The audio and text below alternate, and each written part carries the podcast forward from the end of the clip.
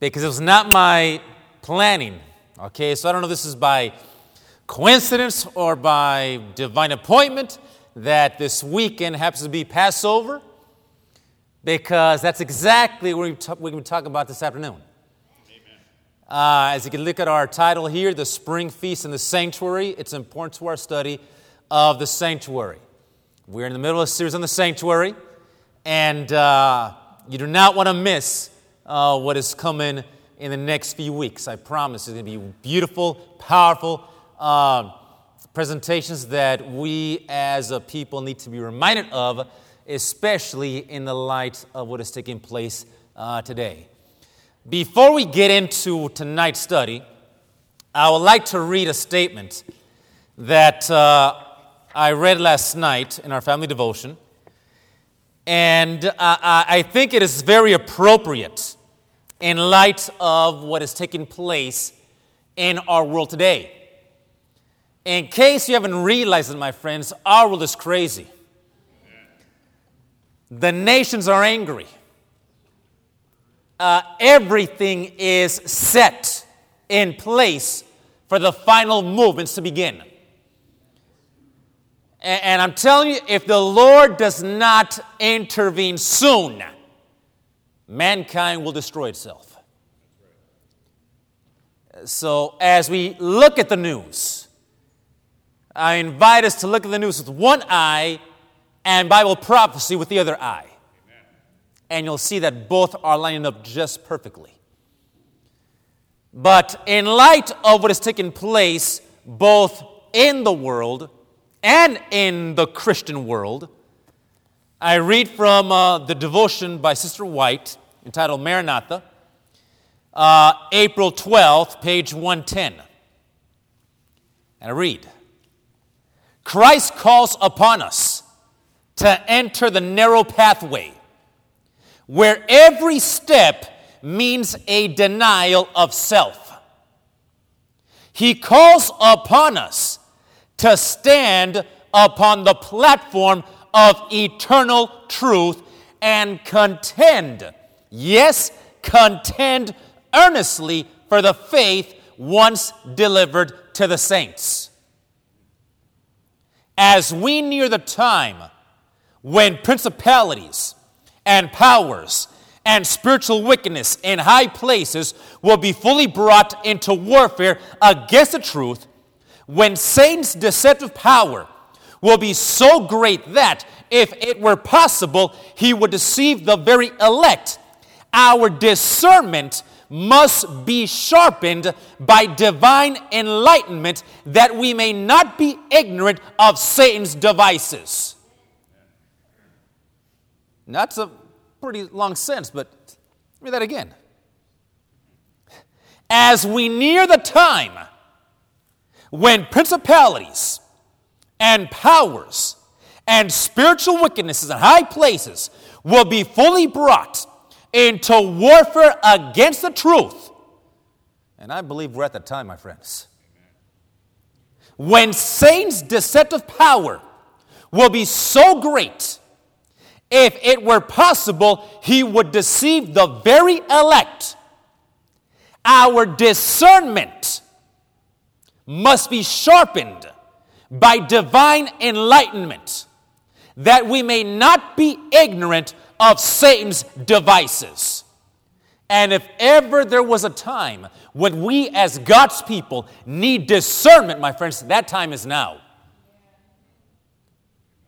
by giving us the cooperation of the holy angels, God has made it possible for our work to be a glorious success. Praise God for that. But success will seldom result from scattered effort. The united influence of all the members of the church is required. How many members? All. all. The church today needs men who, like Enoch, walk with God, revealing Christ to the world. Church members need to reach a higher standard. Heavenly messengers are waiting to communicate with those who have sunk self out of sight whose lives are a fulfilling of the words, I live, yet not I, but Christ lives in me, and the life which I now live in the flesh, I live by the faith of the Son of God who loved me and gave himself for me. Of such men and women must the church be composed before her light can shine forth in the world in clear, distinct rays. Our views of the Sun of Righteousness are clouded by self seeking. Christ is crucified afresh by many who, through self indulgence, allow Satan to gain control over them. It is God's purpose that all shall be tested and tried, that he may see whether they are loyal or disloyal to the laws that govern the kingdom of heaven. To the last, God permits Satan to reveal himself a liar, an accuser, and a murderer. Thus, the final triumph of his people is made more marked, more glorious, more full, and more complete. My friends, I believe that we're living in a time when Satan's deceptions are greater than ever before. And it will get worse. And that is why we, my friends, as God's people, need to have our discernment sharpened by the Word of God. It is only by the Word of God in these last days that we will detect error, discern error, avoid error, and above all, know what truth is. We live in some perilous time, my friends. Perilous times. And this series that we're doing in the sanctuary here is to enable us to discern these errors. Because this most precious truth that the Lord has given to us, which is clearly taught in the Word and in the spirit of prophecy, is being attacked by both within and without. So, that being said, my friends, I invite us this evening to take our time as we go through this series and allow the Lord to remind us of these wonderful truths that we as a people have. So, that being said, let's have a word of prayer and we'll dive right into it. Let's pray. Father in heaven, Lord, we thank you so much that a group of your, a group of your people is gathered here this evening. As the sun is unfortunately quickly beginning to set, and we face a new week. Father, what better place to end your Sabbath day than here in your presence, studying your word, worshiping you. And Father, if we truly understood just how short amount of time we had left, if we truly understood, Father, just where we are in your prophetic clock, Father, we want to be meeting like this every day, studying, edifying, fortifying our minds, preparing, Lord, for the final conflict that is soon to come upon this world. So, Father, we pray this evening that as we open your word, Lord, that you will send your Holy Spirit to be here present. May He be the one that is leading and guiding our study tonight. May truth shine so clearly, Father in heaven, that we can see Jesus as Redeemer, as Savior, and as soon coming King.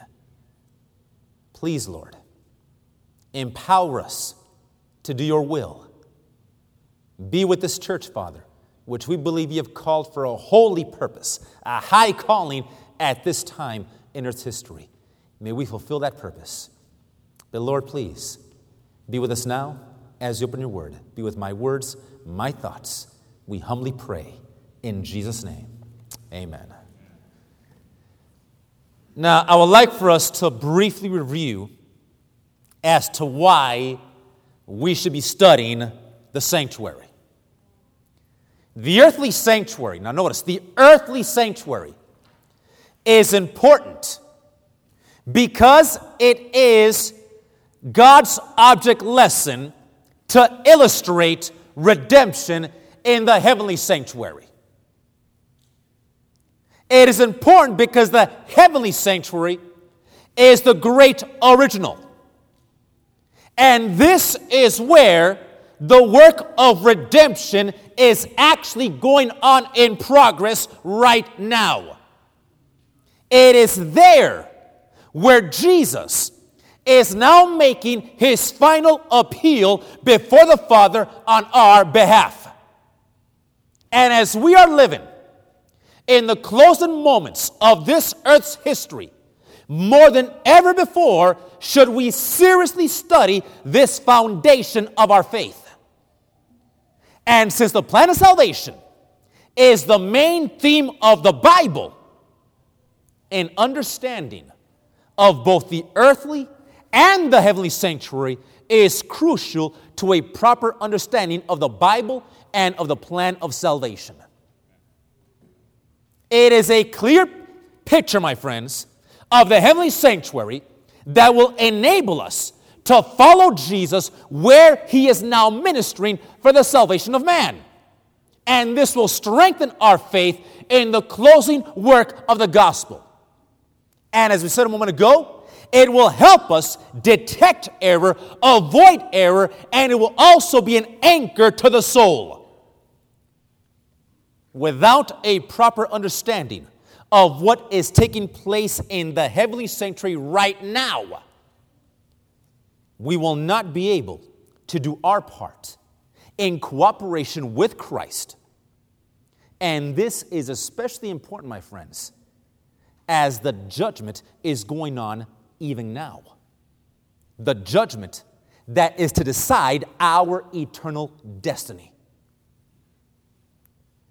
Now, we also need to remember that the earthly sanctuary was a figure of the heavenly. Moses was told to make the sanctuary in the wilderness according to the pattern that he was shown. It was to be an exact copy. There was to be no deviation of the pattern because every detail represented some phase of the work of Christ for our salvation. So it is very important that we gain a clear understanding not only of the pattern, but also its relation to the heavenly sanctuary. So, this evening, before we get into the main point, which I'm anxious to do so, I, I, I want to make it real simple. Real simple.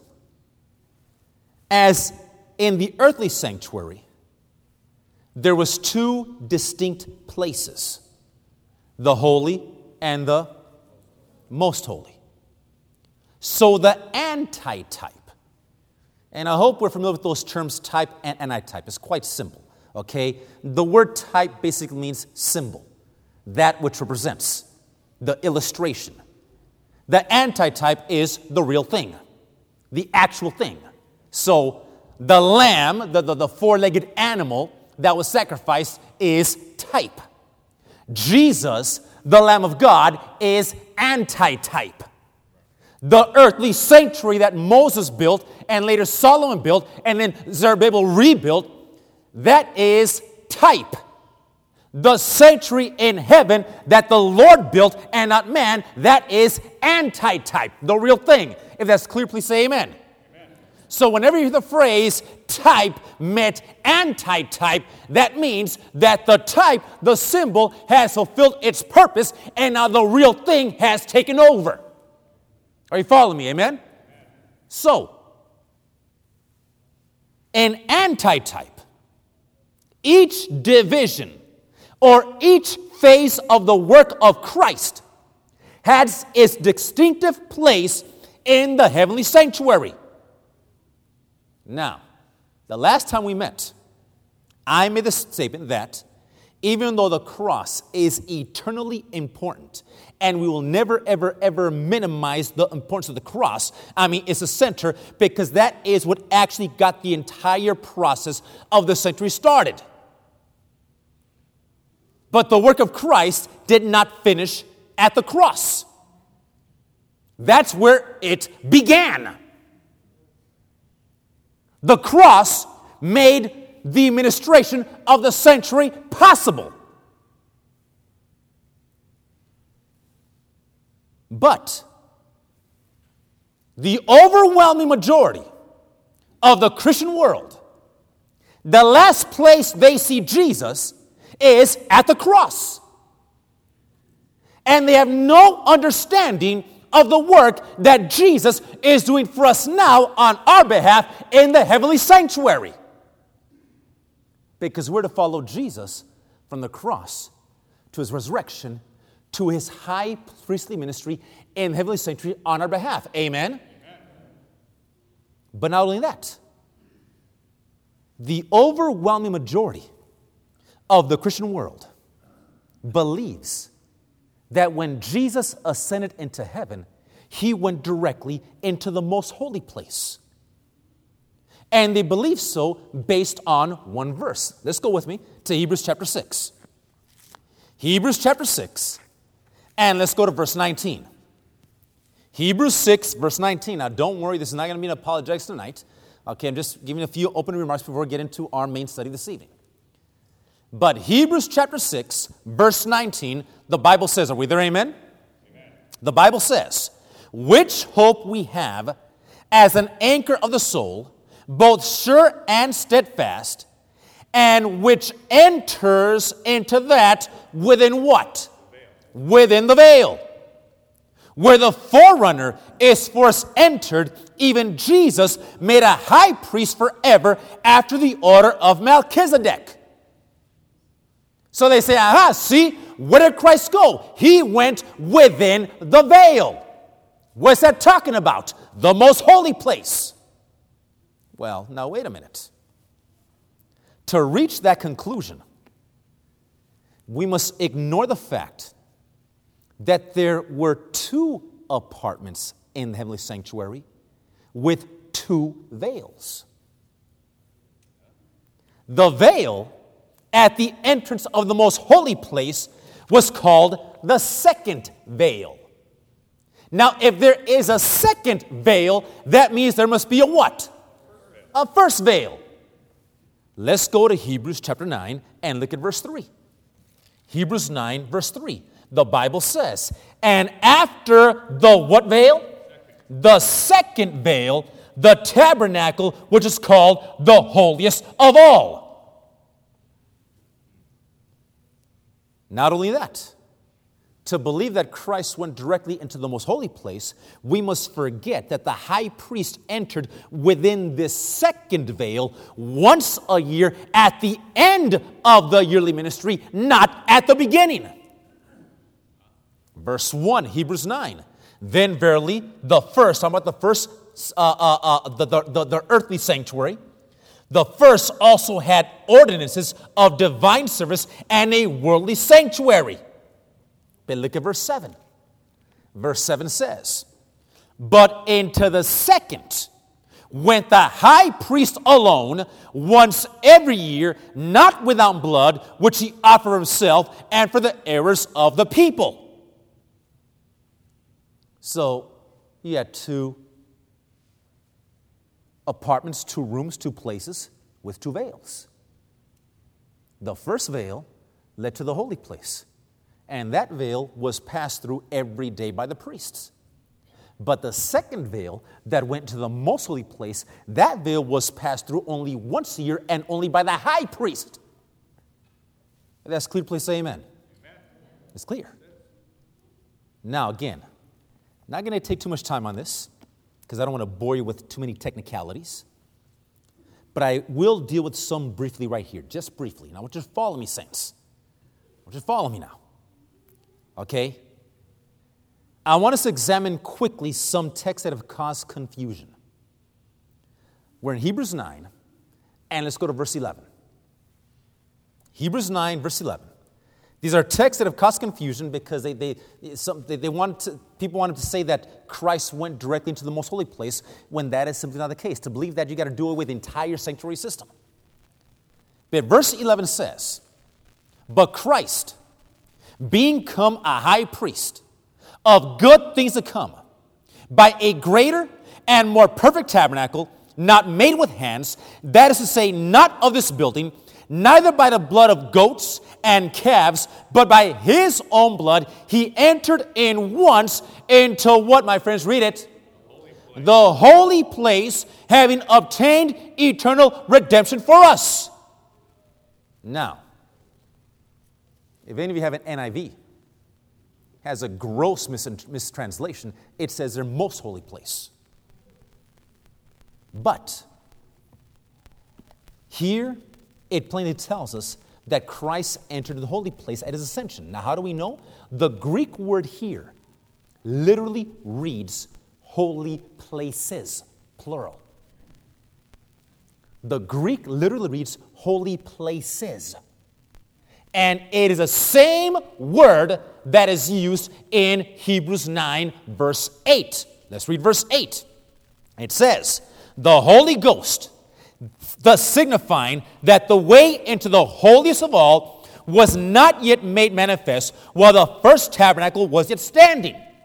Again, the Greek literally reads, literally reads holy places. And it's the same word that is used in Hebrews chapter 8, verse 2, where the Bible says, A minister of the t- sanctuary and of the true tabernacle which the Lord pitched and not man. The word sanctuary there literally reads holy places. It does not refer either to the holy or most holy, it refers to the sanctuary itself when talking about the most holy, we find a totally different Greek word. And that is found in Hebrews 9, verse 3. Look at Hebrews 9, verse 3. It says, And after the second veil, the tabernacle, which is called the holiest of all. That's the most holy. And there's a totally different Greek word that is used. Not only that, we have the example of the earthly sanctuary. In the earthly sanctuary, the high priest during the year ministered in the holy place, and not until the close of the year did he enter into the most holy place. And that makes it quite clear that Christ, the antitype of the earthly priest, began his ministry as high priest in the first apartment of the sanctuary, not the second. Now, if you follow me so far, please say amen. amen. This is Sabbath afternoon study, okay? Now, I'm not going to bore you with these too many technicalities, but these are important. We'll probably deal with some of these in more depth later on. Now, others believe that there is no sanctuary in heaven at all. Well, that's simply impossible. The sanctuary is indispensable to the work of redemption as typified in the earthly sanctuary. Now, type reached its antitype when, at the death of Jesus, the veil of the temple was torn. Remember that story?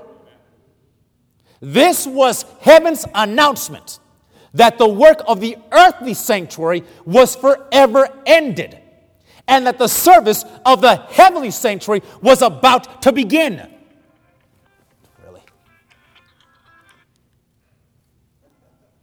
Sorry.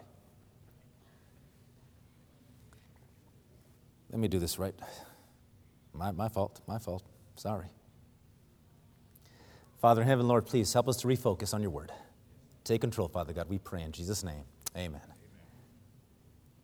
The work of Jesus as high priest in the heavenly sanctuary did not begin until his sacrificial work on earth was done.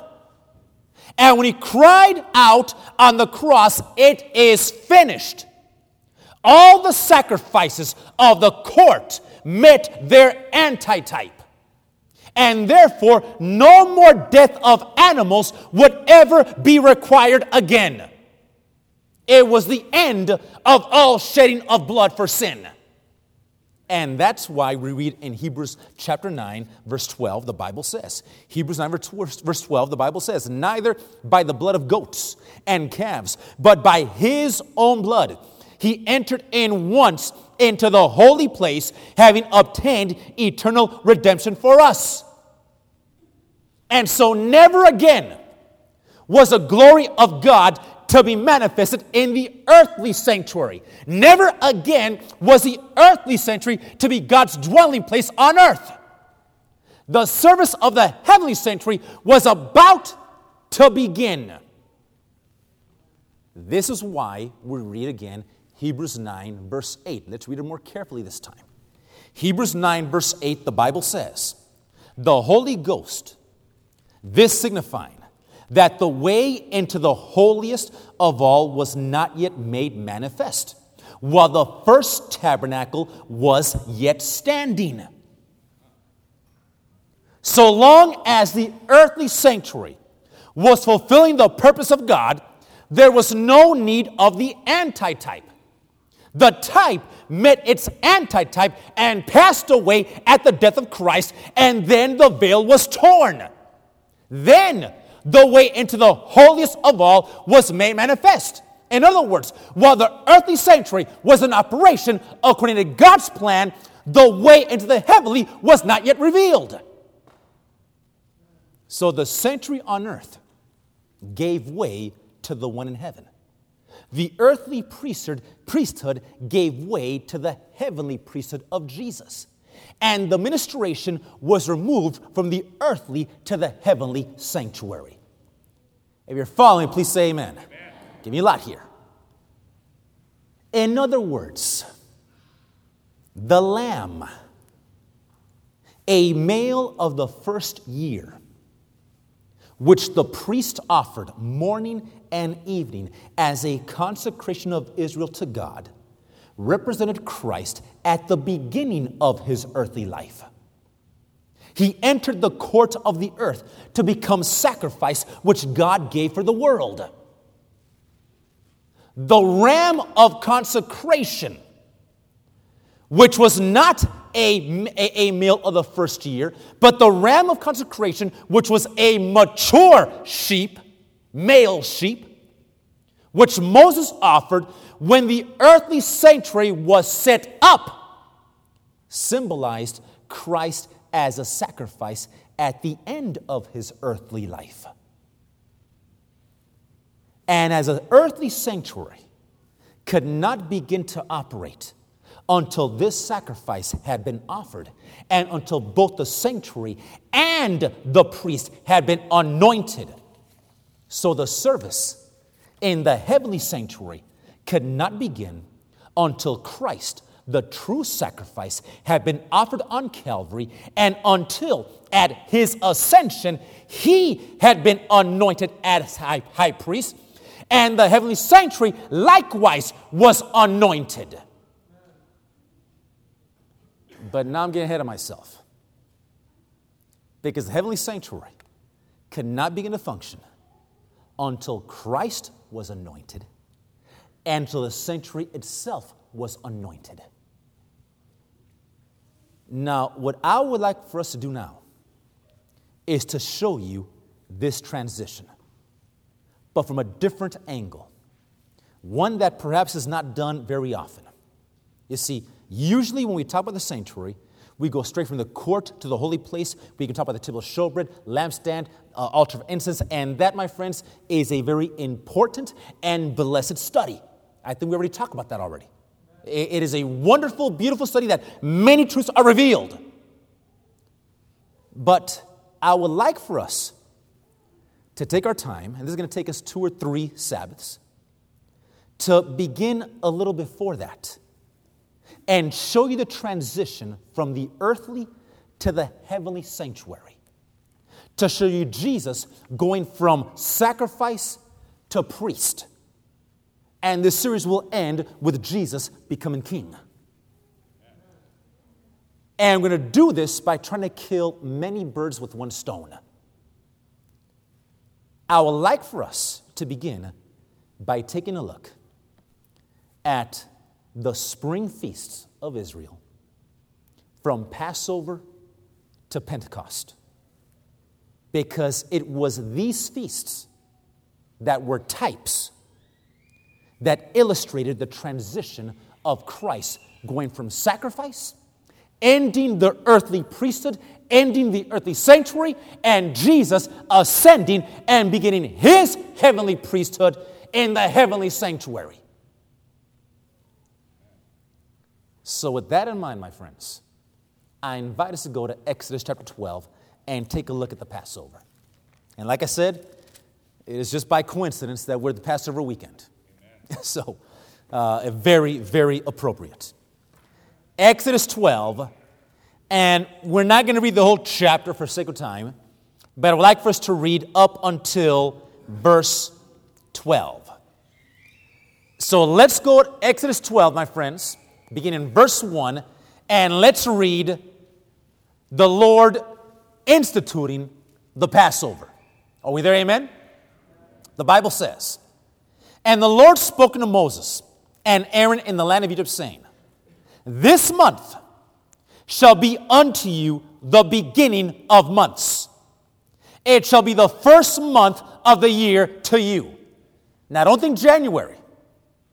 Okay? This was the beginning of the Hebrew religious calendar. It's called the month of Nisan or the month of Abib. Verse 3 Speak unto all the congregation of Israel, saying, In the tenth day of this month, they shall take to them every man a lamb according to, the, according to the house of their fathers, a lamb for a house. So, on which day of the month, my friends, were they to pick a lamb? On which day? The tenth day. Don't miss this, very important. Verse 4 And if the household is too little for the lamb, let him and his neighbor next unto his house take it according to the number of the souls. Every man according to his eating shall make your count for the lamb. Your lamb shall be without blemish, a male of the first year. You shall take it out from the sheep or from the goats, and you shall keep it until the fourteenth day of the same month. And the whole assembly of the congregation of Israel shall kill it in the evening. So the lamb that was to be sacrificed was selected on the tenth day and it was held unto the 14th day when the lamb, it says right here, when all the congregation of Israel shall kill it in the evening. Verse 7. And they shall take of the blood and strike it on the two side posts of the upper door and the posts of the houses wherein they shall eat it. And they shall eat the flesh in the night roast with fire and unleavened bread, and with bitter herbs they shall eat it. Eat it not raw, nor sodden at all with water, but roast with fire, his head with his legs, and with his purtenance thereof. And you shall let nothing of it remain until the morning, and that which remains of it until the morning you shall burn with fire. And thus shall you eat it, with your loins girded, your shoes on your feet, your staff in your hand, and you shall eat it in haste. It is the Lord's Passover. Verse 12 For I will pass through the land of Egypt this night, and will smite all the firstborn in the land of Egypt, both man and beast, and against all the gods of Egypt I will execute judgment. I am the Lord. So we find that the Passover, and if you read carefully, the Feast of Unleavened Bread are connected. Many even put them together as one. Now, while we can separate them, we must never forget that they are connected. The first three feasts Passover, unleavened bread, and the wave sheaf offering, or first fruits, however you want to call it. And then 50 days later, Pentecost. Now, there are several things we must remember about this. Here they are. There was to be a lamb for every household. This lamb must be without blemish. The lamb must be killed in the evening. The blood must be sprinkled upon the side posts and upper doorposts of the house in which the lamb must be eaten.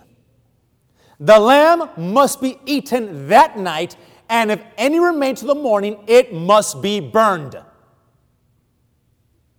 If we keep on reading the same chapter, not a single bone of the lamb was to be, was to be broken, and it must be eaten with unleavened bread and bitter herbs. Now, let us briefly set the stage. The year is roughly 1450 BC, give or take. The Hebrews, due to their condition of slavery, were unable to fully practice their faith. But as the time approached for their deliverance, Moses requested of Pharaoh that he grant them permission to offer a national sacrifice to the Lord in the, in the wilderness. This was refused. The Lord then instructed Moses to demand that the king free the nation or face the consequences. This was also ignored. And even the nine previous plagues failed to convince Pharaoh of the mighty power of God. But now, something great, something truly great was about to take place. That night, before the tenth and final plague, the Lord commanded Israel to begin the reckoning of the Hebrew calendar from the month of Nisan or Abib, in which the Passover fell. This is the month. Don't think April, okay? Month of Abib or Nisan. The king of Egypt, in his atheistic view of God, was bent on keeping Israel enslaved. But the Hebrews were ready to take their freedom as soon as God would give it. And soon, within hours, the Passover would become the nation's Independence Day. It would be their 4th of July. So, what happened? On the 10th day of the first month of Nisan or Abib, a lamb was selected. And it would be made ready for sacrifice on the 14th day of Nisan or Abib. Now, by this, the Lord predicted the moment of Christ's selection as the Passover lamb by the nation of Israel. How so? In the last year of Christ's earthly life, the 14th of Nisan, fell on a Friday.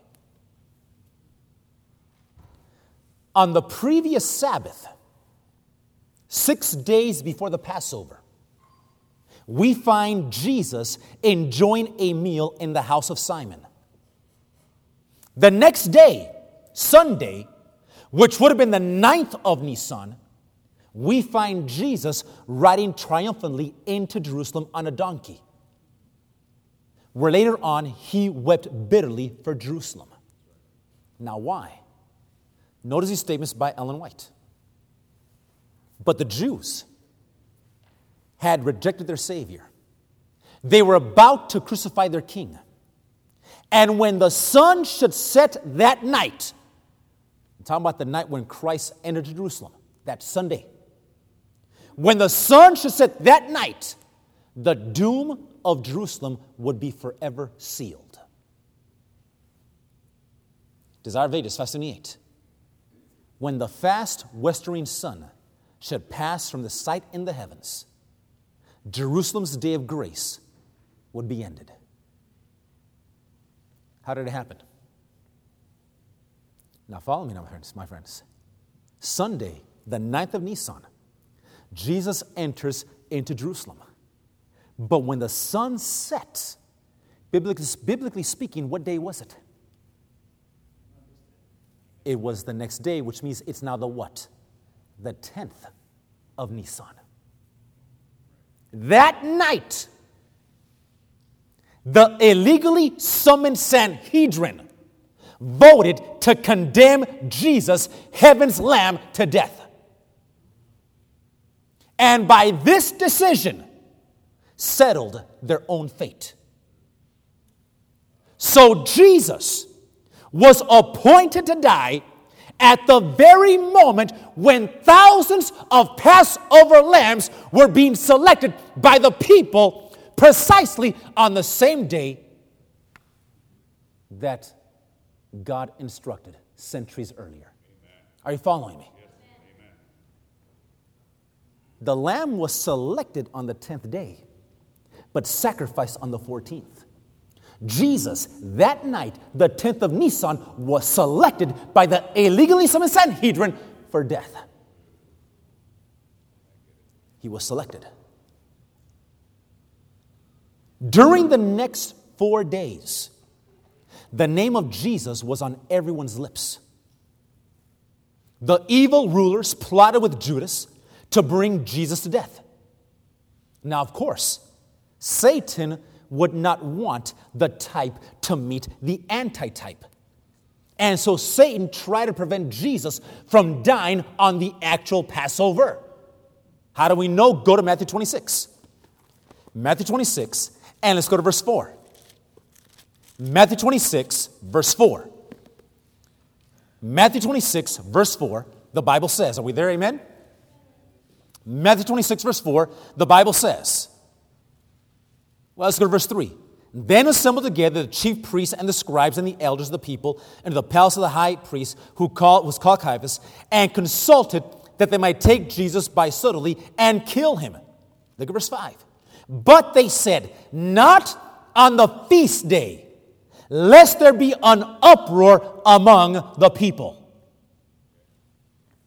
They wanted to kill Jesus, but not on the Passover.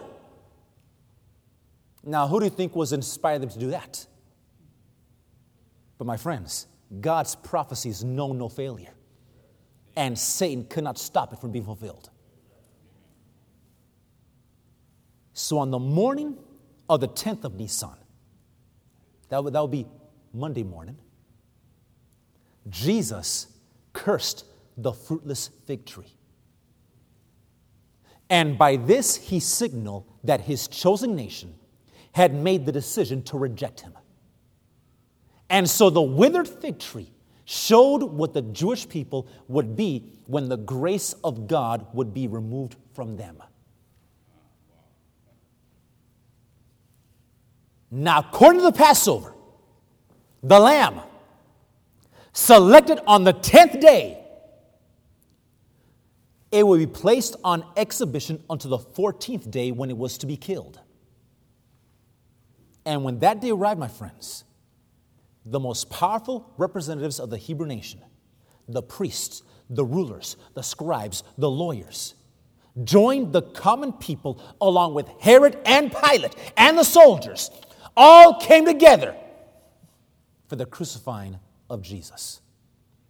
This was done on the 14th day of Nisan. Type met antitype as Christ, our Passover, was sacrificed for us. Amen. It is simply amazing, it is amazing. When, when, when you look at all this. But now, watch this. In order for Jesus to be our Passover, he, like the lamb, had to be without what? Blemish. Blemish. He had to be without sin. And my friends, was this fulfilled in the life of Jesus? Amen. Absolutely. Absolutely. He was heaven's spotless lamb. But not only that, the lamb had to be killed in the evening. You see, Jesus died at the very hour that the lamb was to be offered between the evenings. That is about 3 p.m. The Bible says he was crucified beginning at the sixth hour, and at the ninth hour he died, which is 3 p.m., the exact time they were sacrificing the Passover lamb. But we now turn to the sprinkling of the blood. But you see, my friends, the Passover, as important as the killing of the lamb was, it didn't stop there. That just began the whole process. The blood had to be what? Sprinkled where? Up on the top. Uh, and my friends, if you're painting, anyone's ever painted, and you paint up here, what's going to drip down? Paint. So you got blood here, blood here, blood here, and blood down there. What shape do you have? You got a cross. Is showing us how Christ was going to die. But soon, after the death and resurrection of Jesus, the apostles began preaching Jesus, Him crucified, and Him resurrected. They told the people everywhere that it was only through the blood of Jesus that they could be forgiven and saved. Because only, my friends, the blood of Jesus can cleanse us from all sin. Peter alludes to this fact, my friends, in 1 Peter chapter 1. Let's go there quickly. 1 Peter chapter 1. 1 Peter chapter 1, and, and let's go to verse 2. Well, let's go to verse 1. 1 Peter 1, verse 1. 1 Peter 1, verse 1. Notice how Peter alludes to the sprinkling. 1 Peter 1, verse 1, the Bible says, Peter, an apostle of Jesus Christ, to the strangers scattered throughout Pontus, Galatia, Cappadocia, Asia, and Bithynia, elect according to the foreknowledge of God the Father through sanctification of the Spirit unto obedience and what, my friends, read it sprinkling of the blood of Jesus Christ. Grace unto you and peace be multiplied. Peter alludes to this. So, so we see that the sprinkled blood refers to the sprinkling of the blood of the Son of God, which saves and purifies our hearts. Amen? Amen.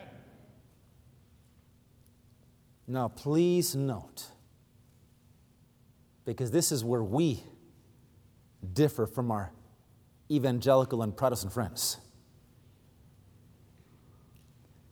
The slain lamb the sacrificed lamb.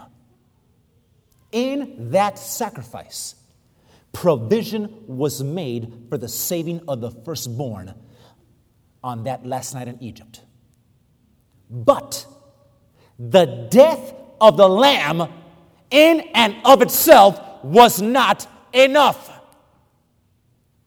I repeat, the death of the lamb as important as it was, that in and of itself was not enough to save the firstborn. The blood must be what? It must be applied to the doorpost. Without the application of the blood of the lamb, the death of the lamb is of no avail. And that, my friends, does not minimize in any way, shape, or form the death of the Lamb. There must be individual application of the sacrifice.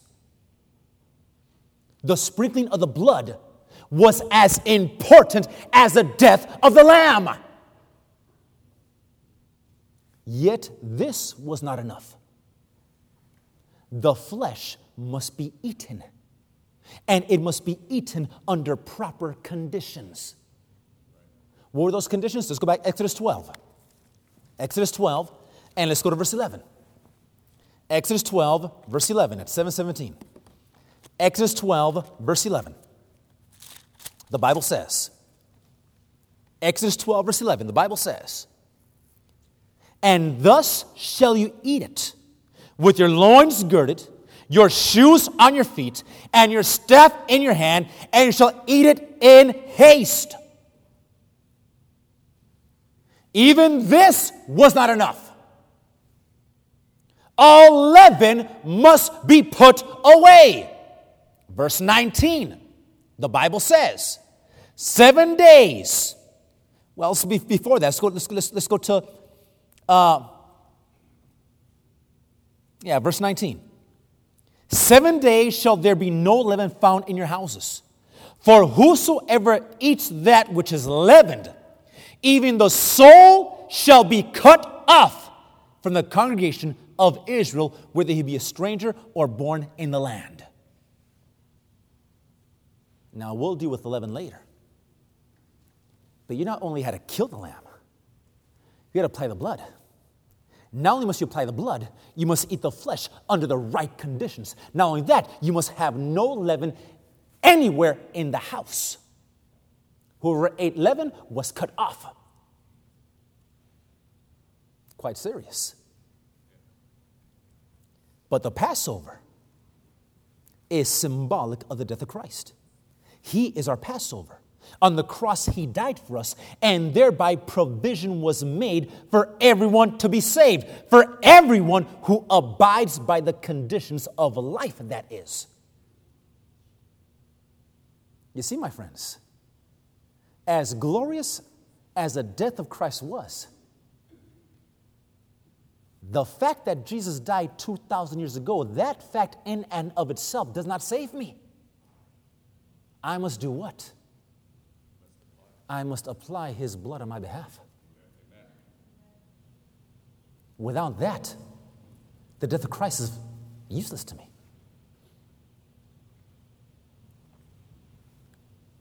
The, the, to my mind is in Numbers 21, when, when Israel sinned, the Lord sent serpents among them. God told Moses, erect a what? A serpent of brass. But the mere fact that the serpent's brass was erected, would that save the people? What did they have to do? You had to look, behold it. It's the same thing. So the cross in and of itself saves no one. It provides salvation.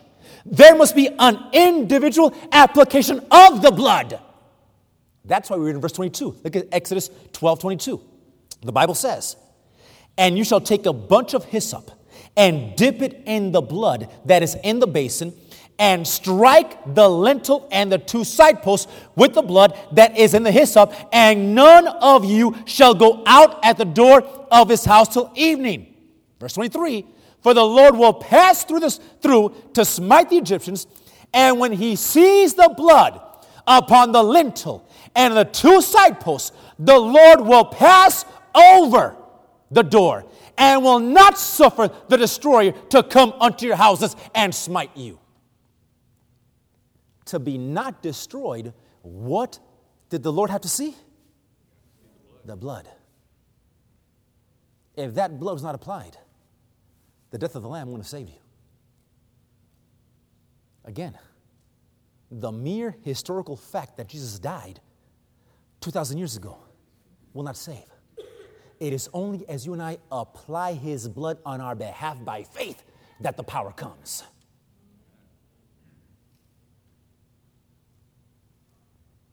So again, the promise was if they do this, then the Lord, when he sees the blood, will pass over and death would not come to that house. The provisions here mentioned saved the firstborn. The death of the lamb provided the means of salvation. The application of the blood made efficacious the means provided. Both were necessary.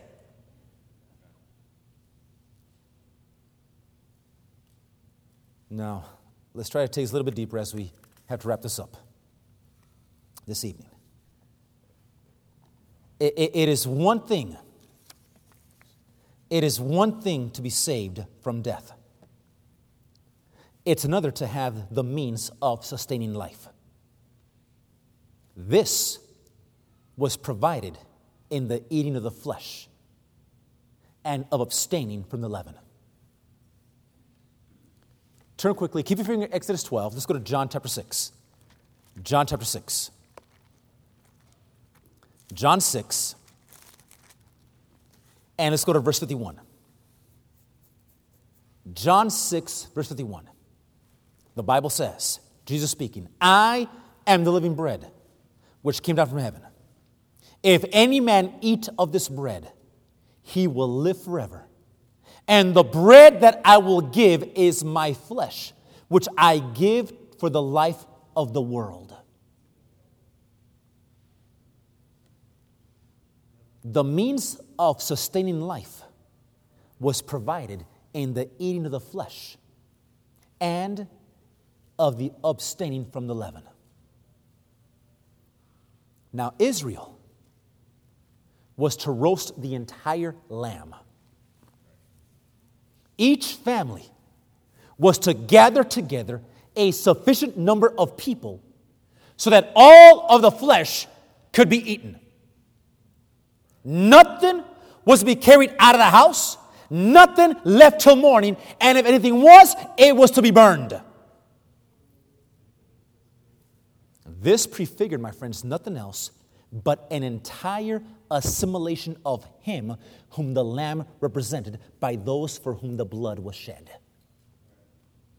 It means the entire and full acceptance of God, the entire and full surrender of self, of will to God. But let's take it just a little bit deeper. We're closing. Just a little bit deeper. Nothing was allowed to remain overnight. Nothing. When Jesus was crucified, it was Friday, the day before the Sabbath. The Jews came to Pilate and asked that the body of Jesus might be taken down, that it might not remain over the Sabbath. So Pilate gave the orders, and the broken body of our Savior was taken down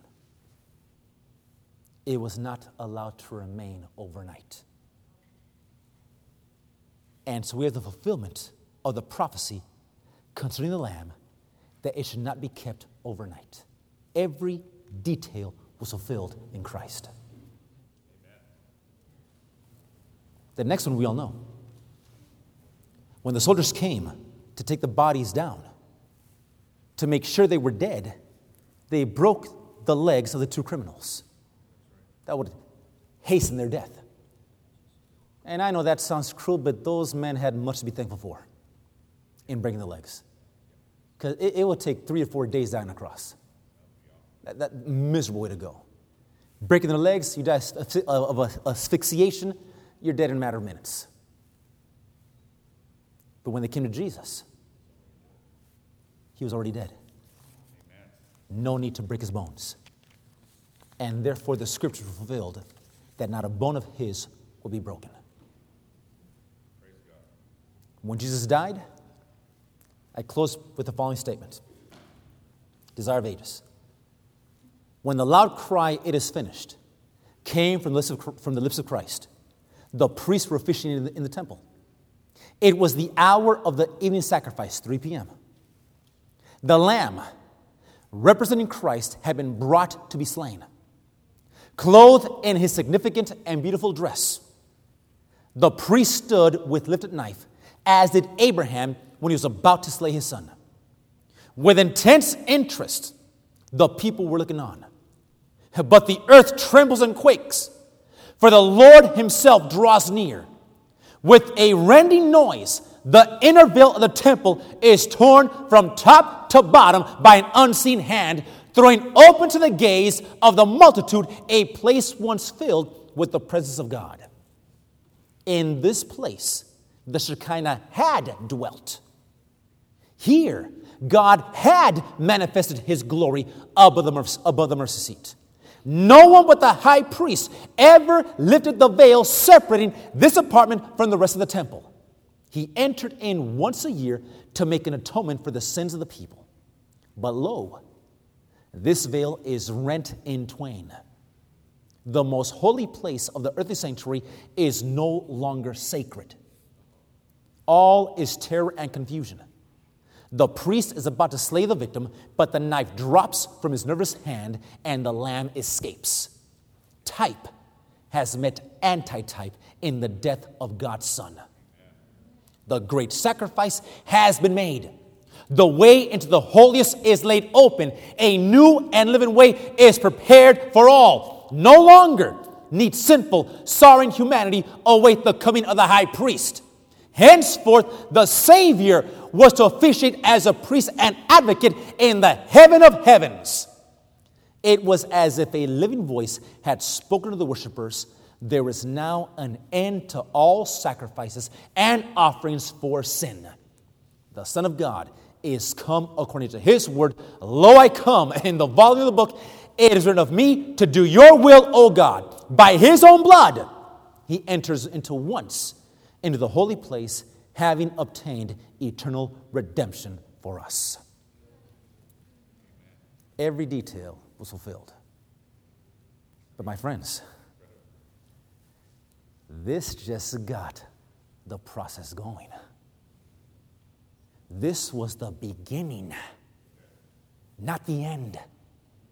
I repeat, we as God's people, though we never ever minimize the cross, though it is eternally important and we praise God for the cross, we follow Jesus from the cross to his burial, to his resurrection, to his ascension, doing his work on our behalf as our high priest in the, in the heavenly sanctuary.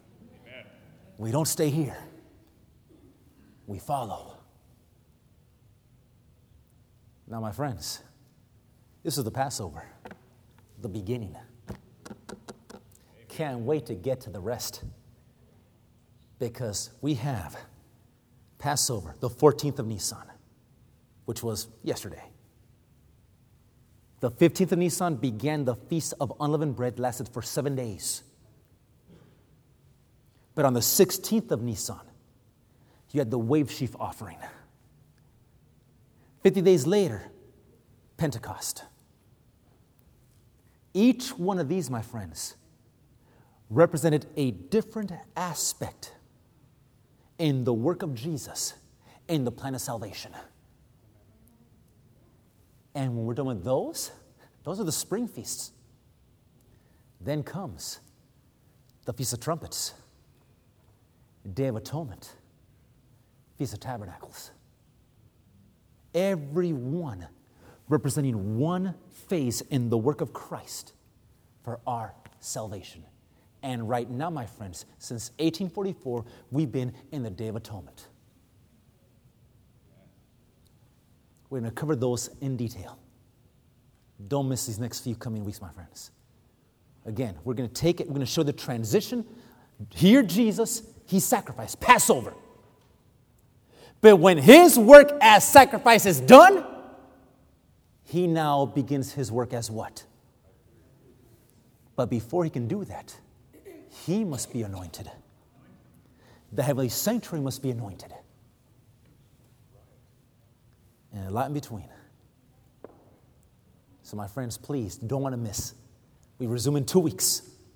Not next Sabbath, but the following Sabbath, this amazing study. Amen? Amen. All right, my friends. So hope you took notes. We have a nice holy quiz next.